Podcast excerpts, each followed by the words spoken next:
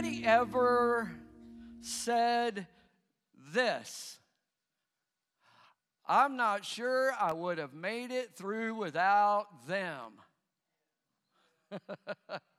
I just don't know if I would have ever made it through that without them. Anybody ever been there? Oh, come on, right? I just don't know if I'd have made it through without them. Or, or maybe this one. Um, I, I'm not. Oh, come on. I think I have it. Uh, I would not be where I am today without them. Anybody? I, there's no way I would not be where I am today without them. If it wasn't for him, if it wasn't for her, if it wasn't for them, I don't know where I would be today. Anybody? Right? I, I don't know where I'd be. I, I mean, life would be drastically different. Who was the them in your life? Who was the him or the her? Was it a person? Was it a group of people? That God sent at just the right time that God used in my life, and I don't know where I'd be today. You know, obviously for me, my first thought was I don't know where I would be today without my mom and dad. And some are like, duh.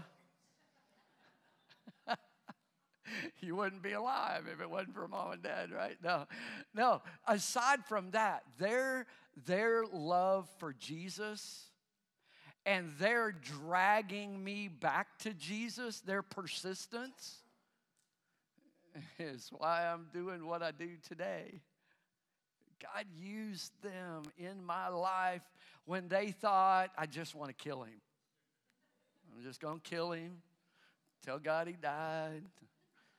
You know, he ran away. Tell the neighbors he ran away. Uh, I, I mean, come on, anybody? You know? I, I, I mean, there are so many people. I think about some of the pastors that God dropped into my life at just the right time. You know, it's really why I am where I am in a big way. Is it was the right people at the right time. Those like Brother Billy, I quote him all the time. God brought him into my life at a very specific time, you know, to encourage me, to push me forward. I think about Gary and Tammy. Most of you have never met them. But literally, the last 18 years since before the church started, they were coaching us walking with us, and they still do today. They still coach us and walk with us through all the different seasons of this life, of this thing called the crossing. And it has been such an amazing thing. You know? I, have said this before, I haven't said it in a long time. And uh, I, I, I often, I used to say, uh, that if, but I don't think I'm actually going to have a headstone when I die. Um, and you're like, well, that's kind of morbid. No, I just want y'all to party and blow things up, and there he was. All right, so um, anyway, that's a whole nother story. y'all gonna have to help my wife if I go first. I'm just saying. Uh, but uh, but but I used to say on my, on my, and I'm, I believe this, I, I mean this, that on my tombstone, I want it to say, not he was a great man or anything, I want it to say that he was a turtle on a fence post. That's what my epitaph, that's what I want it to be. He was a turtle on a fence post. You're like, you are nuts. Uh, here's why. If you ever see a turtle on top of a fence post, you know he did not get there by himself. Am I right? if there's anything good right here, it's Jesus and somebody else helping me. Come on. Right? I didn't do it by myself. Ain't no, no way. No way. And when I think about the people that God brought into my life, obviously, I think probably right next to Jesus has to be Susan, my wife. You know? There's no doubt without her, I would, I would still be loving Jesus. I'd be loving Jesus because I loved Jesus before I loved her. I have no doubt that I'd still be loving Jesus. I'd still be working hard, but I would definitely be living in a van down by the river in really stinky clothes and no electricity. Come on, some of you guys, you can say amen. Amen. It's true. I don't say that jokingly. For, for 36 years, she has encouraged me on in my faith. She's walked with me and pushed me, and she would see me down and go, No, I see the Spirit of God in you. Get back up. Come on. Come on.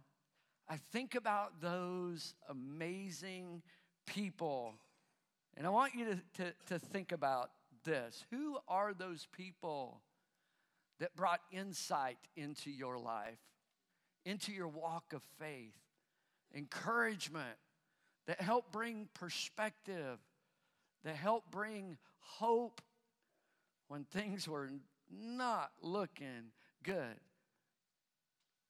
Does anybody come to mind?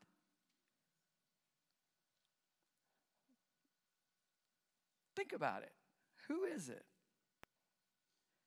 And then the question is have you ever thanked them?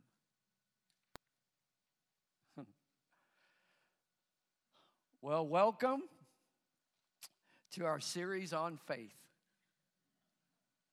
We are in the middle of digging out some key elements, some key ingredients to growing and living out our faith our, our, our faith. It's not just a belief in our heads, it's much, much more. Amen? That's right. Remember, we talked about this that, that Jesus did not ask us to just believe in Him. He asked us to what? Okay, come on. Y'all got to do better than that. He asked us to what? Follow. Everybody say, follow Him follow him. And follow, believe in me is a lot easier than follow me. Right? Matter of fact, I can believe and change nothing. Nothing ever, I can believe and nothing change. But when I follow him, things change. Do y'all believe that? See, he desired for his followers to be men and women of great faith. Remember, that's what amazed him was great faith. And what amazed him was the lack of faith, right? Both of those things. We looked at that. He desires for us to be people, men and women of what kind of faith? Great faith. Unshakable faith. Where the rubber meets the road, everyday life faith. Come on, right? That's what he desires. It, it is Jesus' invitation was walk with me. And as you walk with me, you're going to get to know me. And the more you get to know me, the more you're going to trust me. And that's faith. Faith is trust in. Remember, it's believing with your head, but hanging on, literally hanging on with both hands like your life depends on it, right? That's trust, that's faith. He said, Walk with me, follow me. And if you follow me and trust me in the mundane, everyday little things of life, you're going to be building your house. If you do what I said, what I taught, you're going to be building your house on the rock, right? When the storm comes, Your faith solid. It is solid. It is good. And based on all of the biblical stories and all of the stories of those that I know, even in this room, of their walk of faith, there's some ingredients that we have decided really are, and there's a lot more than this. This is only part of them. But, but they are key ingredients in walking out and living and growing and building faith. Not just belief, but faith, doing something with it. And we've said that one of those, matter of fact, you can grab your notes if you haven't already. We've said one of those ingredients is practical teaching of the Word of God right? It's where the Word of God comes to life in such a way that it causes us to step out in our faith. It causes some action to happen. Amen? That it's the Word of God taught in a practical, here's a step, take this, because that's what Jesus said. Jesus said, Do these things I've taught you and you're going to have a solid foundation of faith. Isn't that what he said? The end of the Sermon on the Mount? That's what he said. We looked at that, you know? And so, so it is practical teaching of the Word of God that I can grab hold of, run with, do something with. And then we said last week the thing, oh, right, write this down. This is just a recap. When our active faith intersects with God's faithfulness, our faith does what? grows.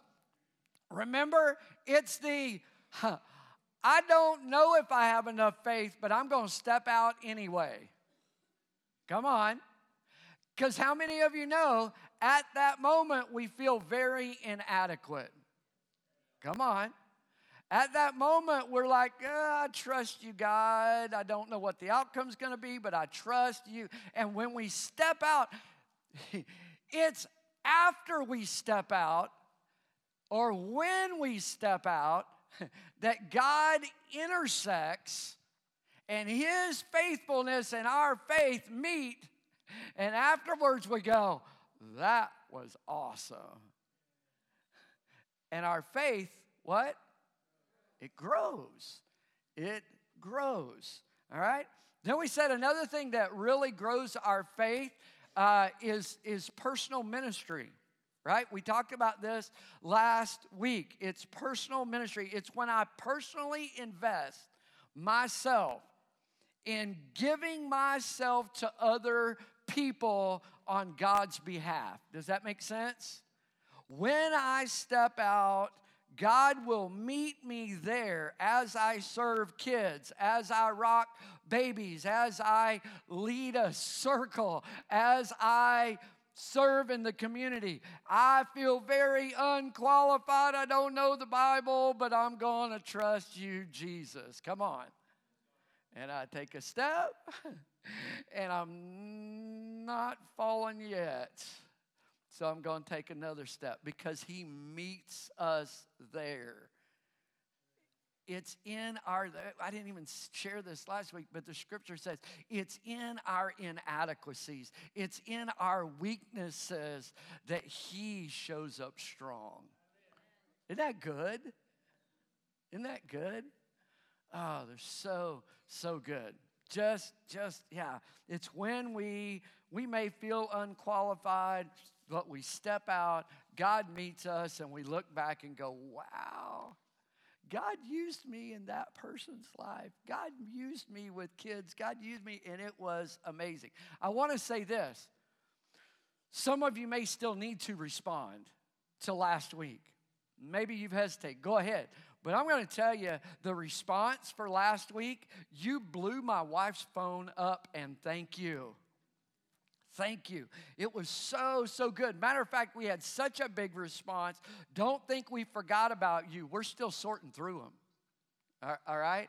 People saying, I want to serve here. I want to serve here. I want to give. I want to take a step of faith in serving in the community, serving in this ministry, serving. And matter of fact, I had a couple of, uh, and, and, I guess I should have thought about this. I don't think about this stuff, but there was a couple of the, uh, uh, nonprofits that I listed last week that I didn't tell them I was putting their name up there? And some of you showed up and went, I'm here. and they're like, So why are you here? They're like, Well, I'm here to serve. you know, they were not prepared. So I apologize for that, all right? But thank you for your response. It was beautiful. And I can't wait to see what God does. Amen? How He grows your faith and grows the community as we physically put our faith into action. Because faith without works is what? That's right. It is dead. It is worthless. It's just head knowledge and nothing more. So today, we're going to talk about the third thing. Are y'all ready? Now, on the surface, some of you are going to blow this off and go, oh, this is so lame. But this is big, all right? And it is what we're going to call today providential relationships. Now, I know that's a big word. Um, and, and, I had to look it up. No, not really. All right. Um, but it's providential relationships. Maybe you want to say it like, like this it's God given relationships. God given, it's providence, it's God's hand in the middle of it. Or maybe some of you, you may grow up in a culture where you might call it divine appointments. Anybody ever experienced that? It was like a divine appointment. It was like God brought them at exactly the right time. Anybody ever experienced that? Oh, come on. You ever experienced that? You know? Where it was a God thing. You know what happens? In providential relationships, God given relationships, those divine appointments, it grows your faith. Come on. It grows your faith. It really is a big part of what grows your faith. Matter of fact, almost every story that I know, even in the New Testament, of people's faith, there is an element of it where it was like, then I met him. Then I met her.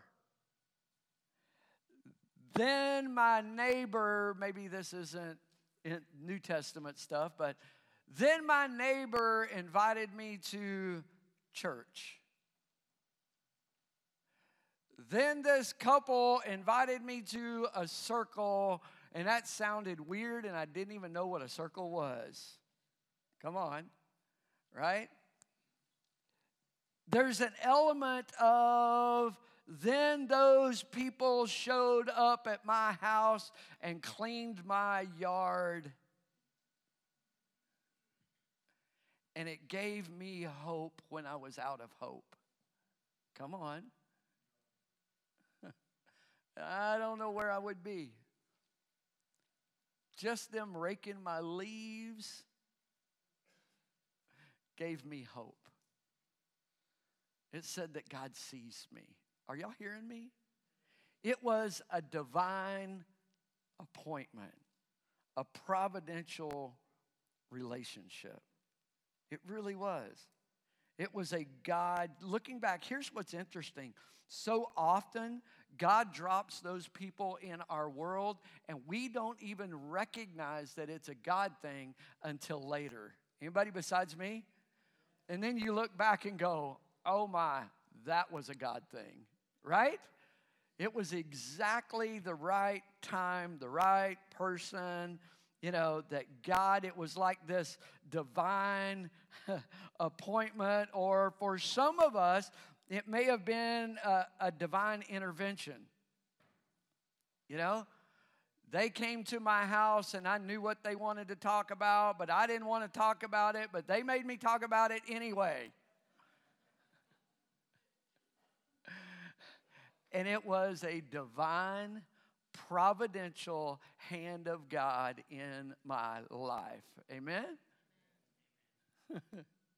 I don't know where I would be without them, without that divine intervention, without them hearing from God on my behalf.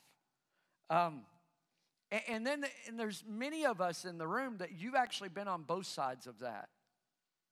You know? Where you look back and God put people in your life at just the right time. Anybody? Right? God put somebody in your life. Okay, more than four? Anybody else? God put somebody in your life at just the right time, and they were very instrumental in why you're walking in faith today. But also, there are many in this room that God used you in somebody else's life, and you probably don't even know it. You know?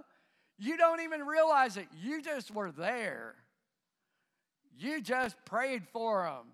You just, you know, encouraged them. You just offered hope and then walked away, and you had no idea that they're walking with Jesus today because of you. Their faith grew by the way God used you. Right? Hmm. And let's face it, defining moments in our lives like that and in other people's lives almost always have people connected to it.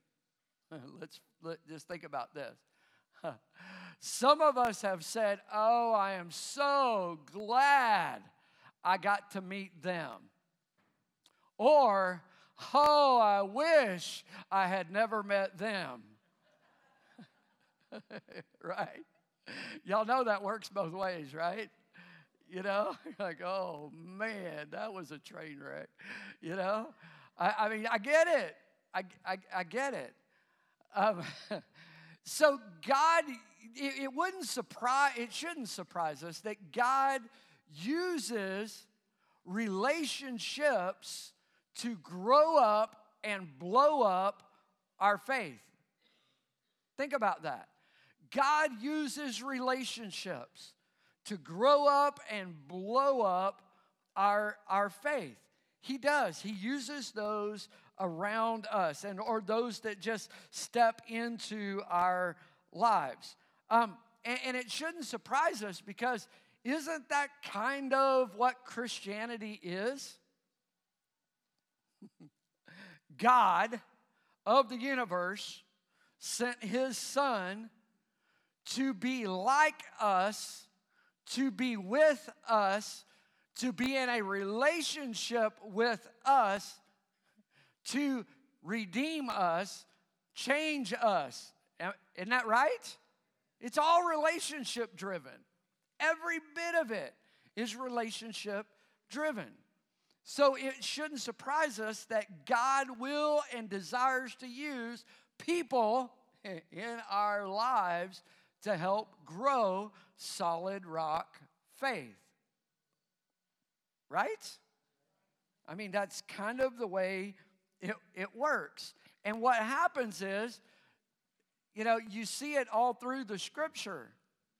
God, God uses, or, or, or Jesus in relationship with somebody, and that person goes and reaches out to somebody else, and they dragged them to Jesus, and the movement, the Jesus revolution, right, in the first century grew by other people who met Jesus, grabbing other people to meet Jesus. And faith became contagious. Are y'all hearing me?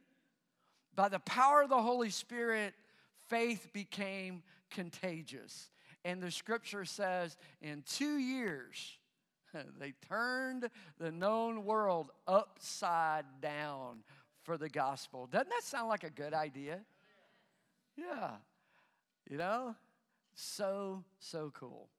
Pretty cool stuff. So, one of my favorite accounts of this in the scripture, of what I'm talking about, is uh, Jesus comes to a young man named Philip.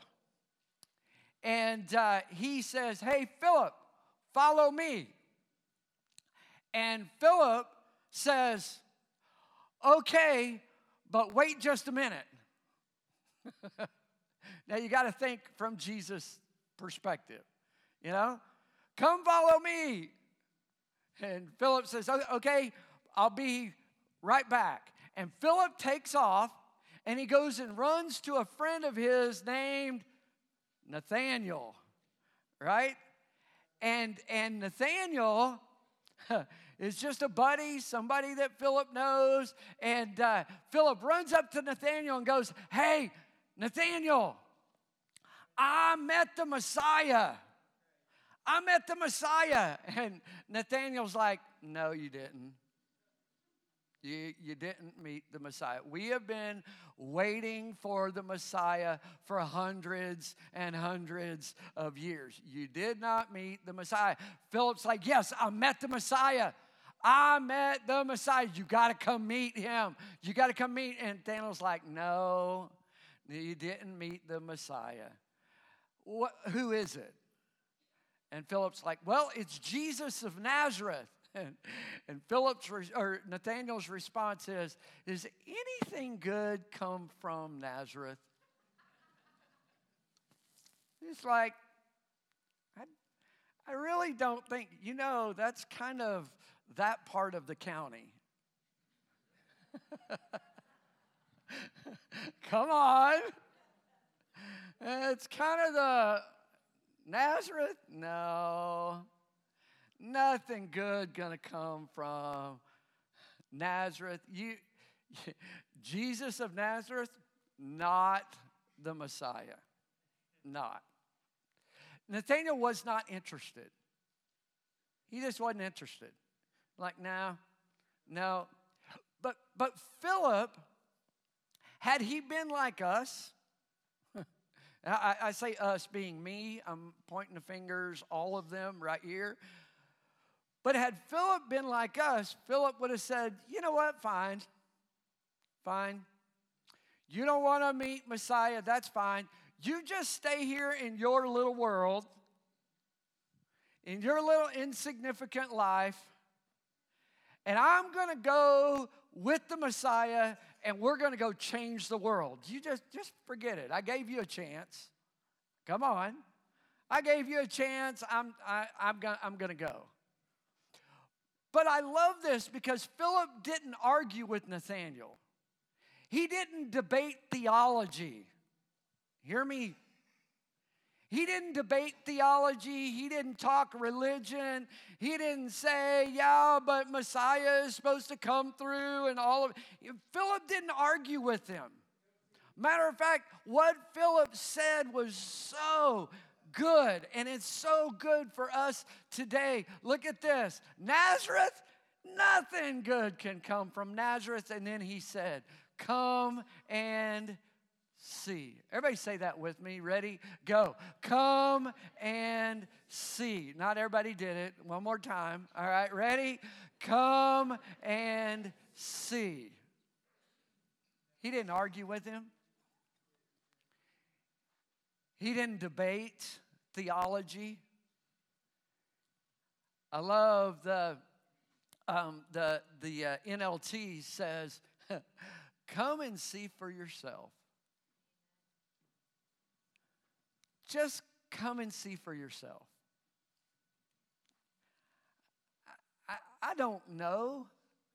I think he's Messiah. I think he's the one we've been looking for. I think he's the answer to all that we have studied all of our lives. But you, just come and see for yourself. Just, yeah, just Come and see. Just come and see. I, I believe there are people in your life that God has put there for you to be the Philip. That you just say, I know you got a lot of hurts, I know you got a lot of baggage, but just come and see. You see for yourself. Come on right? I don't know. I may not have all the answers, but you come and see. Hmm. Just come and see. I, I think about this that I bet because Nathaniel went to see Jesus. And he met Jesus and it changed his life. He became a follower of Jesus. And, and, can you imagine the rest of his life following Jesus, you know, through Jesus' remainder of Jesus' life on earth? How many times over that next few years, and probably for the rest of Nathaniel's life, he thanked God that Philip invited him to come and see. Can you imagine? Jesus performs some great miracle, and Nathaniel looks over to Philip and goes, Thank you, because that's cool. Thank you for inviting me. I would have missed that. Come on, right? It's so cool. It is so, so cool. Thank you for inviting me. I have so many of those stories. It was difficult for me to not just share my life, my whole life with you about those that have been strategic in helping to put a solid foundation in my life. Those people that God used, that inspired me, that helped me grow. I think about one man, I was, a, I was a junior and senior in high school. And a man, some of you will know him, some of you won't. He passed away not that long ago. But his name was Orville Heath, Mr. Heath. He pastored a little church right by my house now, where I live. He pastored there, I guess, 50 years. I don't even know. But he, uh, when I was a junior and senior in high school, he taught me, he took an interest in me.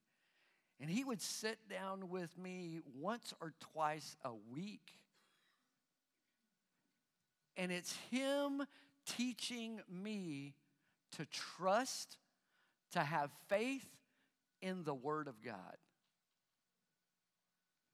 Just trust the Scriptures. He would say that over and over and over. Just trust. Have faith that this is true. And it helped build a foundation of love for this word. A foundation of, yeah, I don't know, but come and see. Come on. Just just come and see. I think about another guy that, uh, and many of you knew him. His name was Mark Lindsay. And uh, Mark was a young man, a little bit older than I, but a young man at the time that uh, struggled with uh, cancer, fought as a young, young man, um, fought, fought cancer. And um, and I'm just to say, I've never met a person on this planet that had more faith about God's ability to heal than Mark. I've never seen God use anybody to pray for people for healing like Mark. Mark literally months away from taking his last breath, is praying for people, and miraculously, God, God is healing other people of cancer while Mark is praying for them in faith. I, I mean, it was one of the most amazing things. Hours before he took his last breath, he told me. I went to see him. He was in Tulsa at the hospital there, and and I, I, I went to see him, and, and he's like, Victor, don't worry. If I die, he's going to raise me up out of the grave alive. Had no doubt that that's what God was going to do. Not wavering, like, God's got this. He taught me so much about the faith of praying for people for healing and deliverance, just watching his life. He wasn't perfect, but man, God put him in my life at such a strategic time. You know, it was so good. So, so good. Hmm. So many different people that have inspired me in this faith walk and growing faith. Here's the thing we cannot orchestrate a divine appointment. We cannot orchestrate or make happen a providential relationship. Y'all know that's a God thing, right? That's a God thing. We cannot make that happen. But I want to say this we can be very proactive in being in relationship with godly people who are walking in faith. Because we don't know when they may not be our divine appointment. Are y'all hearing me? If I had not been in relationship with people of faith, I would have missed Mr. Heath. I would have missed Mark Lindsay. Are y'all hearing me? And they were both divine appointments, providential relationships in my life. And, and that really is what the book of Hebrews talks about a whole lot. Um, the book of Hebrews, we don't really know for sure who wrote that book, um, but, but we know that it's part of the inspired word of God because it's congruent with all the rest of, of Scripture.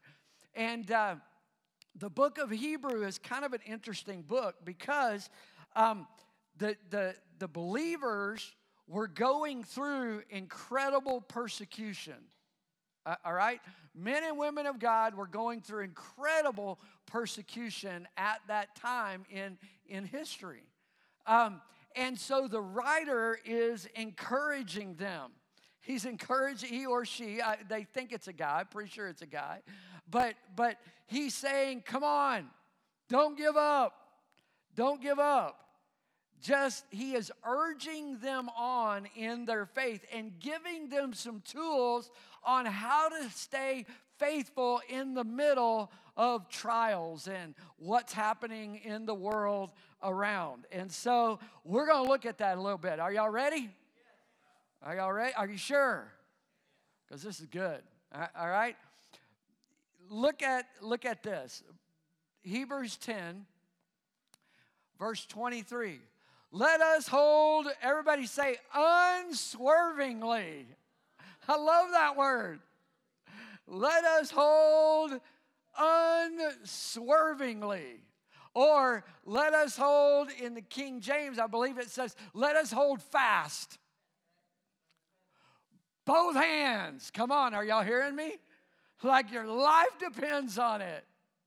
I love that. I love the word unswervingly unswervingly to the hope we profess. Who is the hope? He uh, who promised is what? Faithful. We're going to hold on in faith, and His faithfulness is going to meet our faith, and we're going to be okay. Anybody? Right? Faith is going to grow unswervingly. Does somebody you know drive swervingly? don't, don't point at them if they're in the room. Bad idea. Especially if you're married to them, you know? You're like, yeah, every time I get in the car, it is a test of my faith right here, you know? All right. that picture of unswervingly is literally saying the one that we profess that we have put our faith in we say our faith is in Jesus, we say we trust Jesus. So point the wheel toward Jesus and just hang on. don't, don't, don't swerve around. Don't be another place that says don't don't be blown around by every wind. Are y'all hearing me? That's probably one of my biggest pet peeves in the body of Christ in America is that we get blown around by every little thing. Oh my, oh my, oh my, oh my. And, and he's saying, you know what? There's a lot of oh my's around, around the people that this letter was written to. And he's like, nope, just hang on. Point it and hang on unswervingly because he's promised and he is, everybody say faithful. He has promised and he is faithful. Point it at your hope and then just hang on. Hang on. Hang on. Hmm. So, how are we going to hang on? He didn't just give them a pep talk and say, just hang on. Nope. He said, here's how you're going to hang on. The very next verse. And let us consider how we may spur one another on toward love and good deeds. Let us, how are we going to hang on?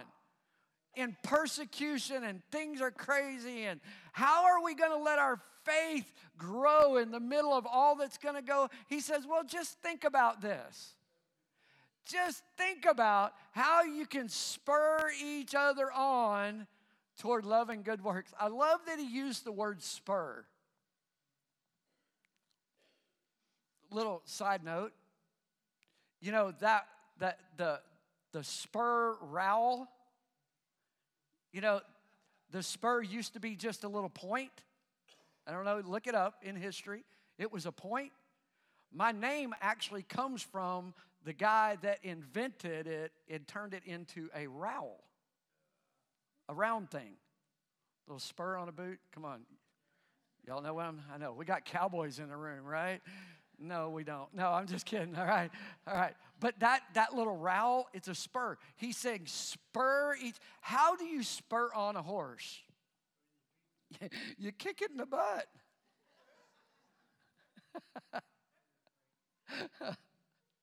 I love it. The Bible says kick each other in the butt. Some of you like that don't sound churchy. It's not. But it is Bible. Y'all just read it, right? But here's the thing when you spur a horse on, that's the reference he's using. When you spur the horse on, you don't kick it to hurt it. You would never kick it to hurt it, you kick it to keep it moving. Come on. You, you, you nudge it forward, you spur it, not hurt it. Come on you spur it forward. God, he's saying, he's saying, God is saying through the writer, just think about how we might kick each other in the butt to keep moving. Isn't that cool? I get to kick you in the butt in Jesus' name. Isn't that awesome? No. and what's even better is you get to kick me in the butt in Jesus' name because He doesn't want us to get stuck in the middle of the hardship, the persecution, the junk. He wants us to be men and women of faith that just keep rolling. Come on. Just keep going. We're not going to get stuck. We're going to spur. So he's like, think about ways that you can spur each other on. Think about, just consider ways that you can spur each other on to love and to good deeds. How can you spur each other on? Love and good deeds. And the next thing he says was actually when COVID hit in 2020. This next verse is the most tweeted, the most texted verse of Christians in 2020 not giving up meeting together.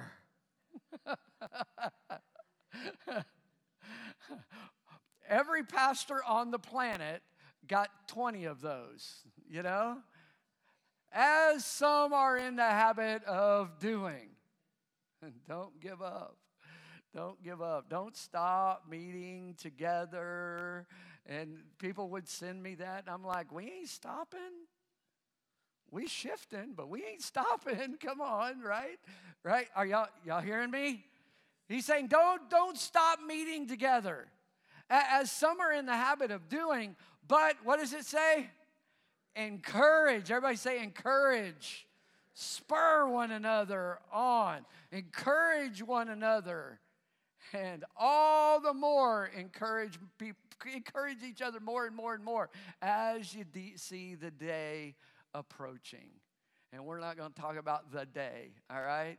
It's just like, can I just tell you, we are closer to the day than when that was written. Come on. so we need to be spurring each other on more and more and more and more. Are y'all hearing me? It's so true. Why would he say, don't stop meeting together? I know when you meet together, these people, they would meet together and die because they met together.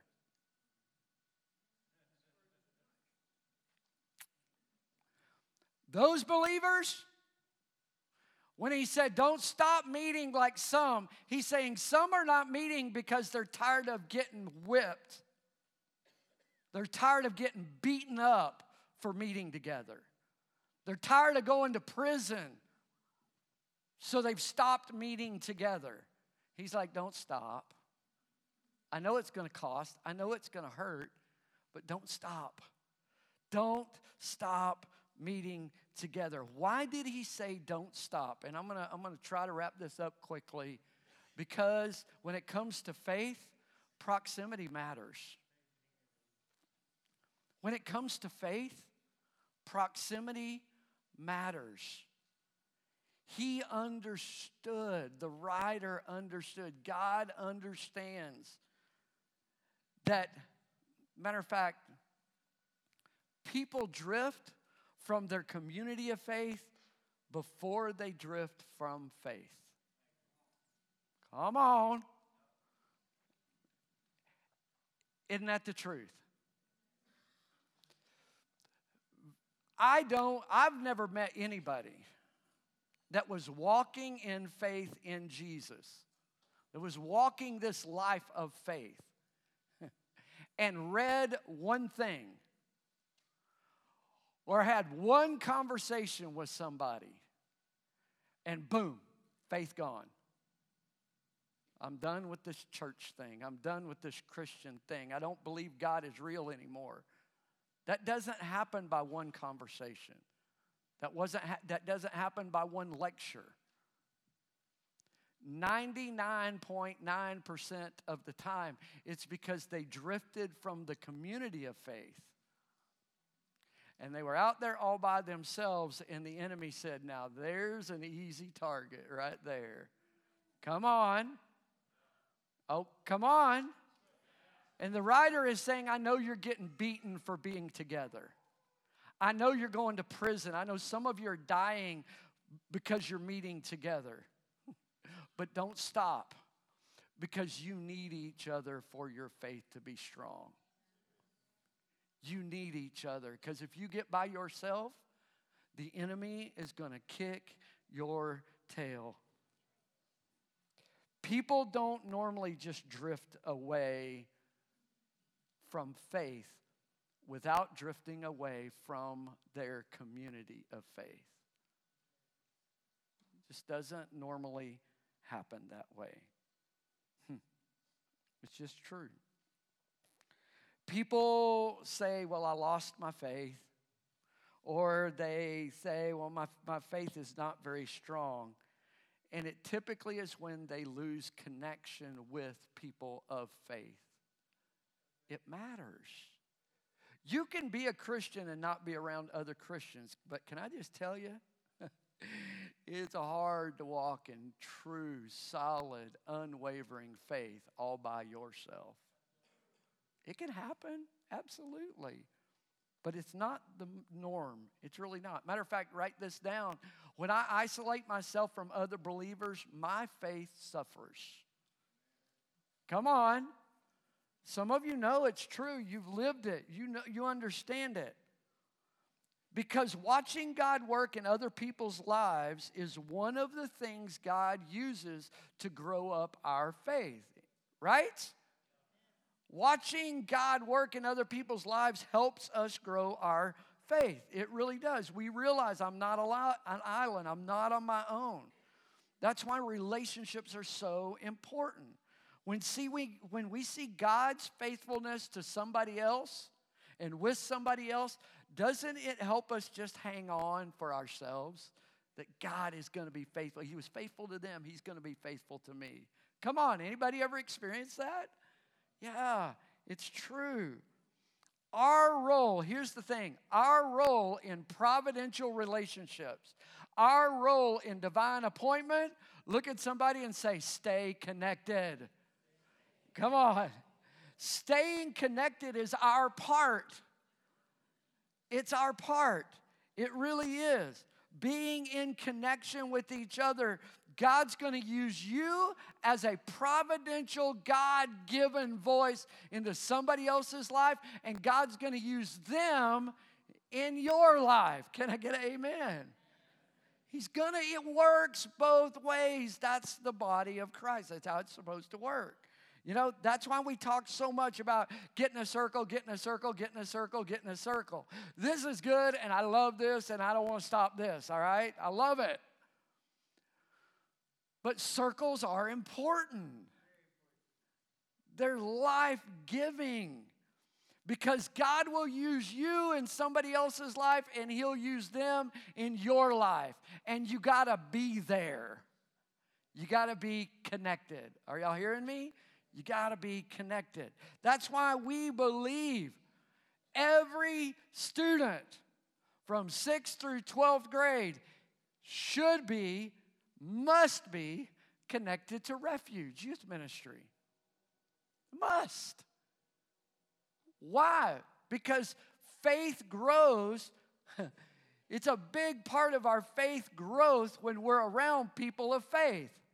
And it works the same for 13 years old as it does for 30 year olds. Are y'all hearing me?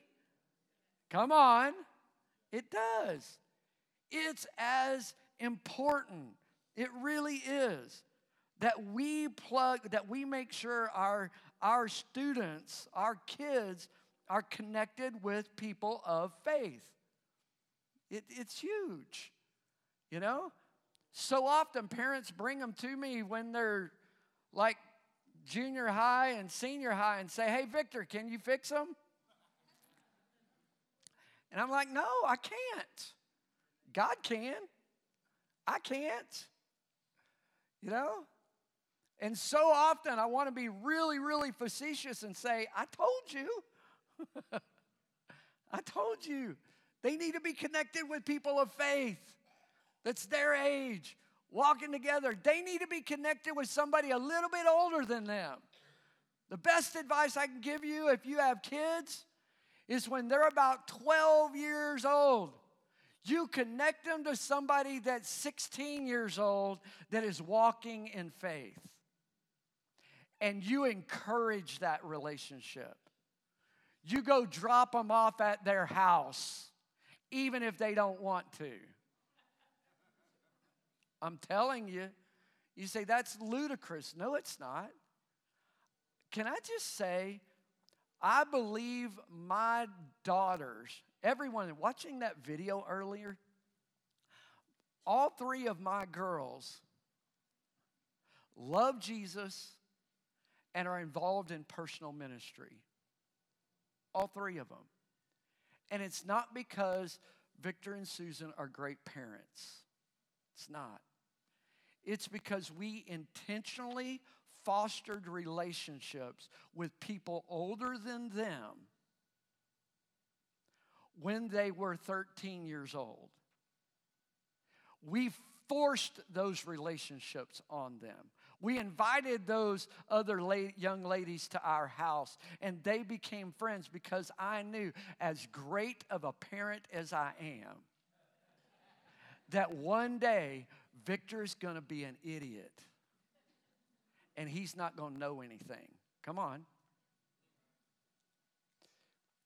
And who are they going to listen to then? Who's going to influence their lives then? Worship team, come on. So, here's the thing. Got a couple questions. And I know we are out of time, but think about this. Can you think of some someone God providentially brought into your life at just the right time? And initially, think about it, remember this. Did you resist their input?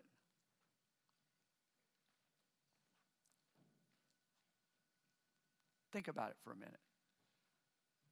Think of somebody who was the them, the him, the her, the them that God brought into your life hmm. at just the right time. Did you push back? Did you welcome them? How and, and and think about why, because I think that's an important question. That's why we put it on the handout so you'll take it home with you because the why is kind of important. Why would you resist or why did you embrace them? Because it helps us know how we can help other people walk with us. Does that does that make sense? So I don't have time to, to get into that. And then and then maybe this. Have you ever played that role in someone else's life? Maybe you even reluctantly stepped out for the intervention, for the conversation I really don't think I'm qualified to pray for you, but I'm stepping out and God showed up. Come on. Have you ever played that role? If you haven't, can I just encourage you? Look for a spot because it'll grow your faith. When you walk away and go, God, you rocked their world and I got to be a part of it. That's cool. That's cool. And then the last one are the people whose stories shaped and strengthened your life of faith, aware of the role they played in your life. Have you ever told them? Would you thank them this week? Would you thank them?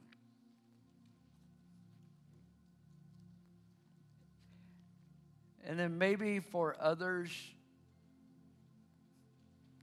you need to make a commitment. Jack talked about this at Forge. As for me and my house, we will serve the Lord. As for me and my house, we're going to stay connected. So God can use us, and so He can use the people of faith around us as divine appointments in our lives.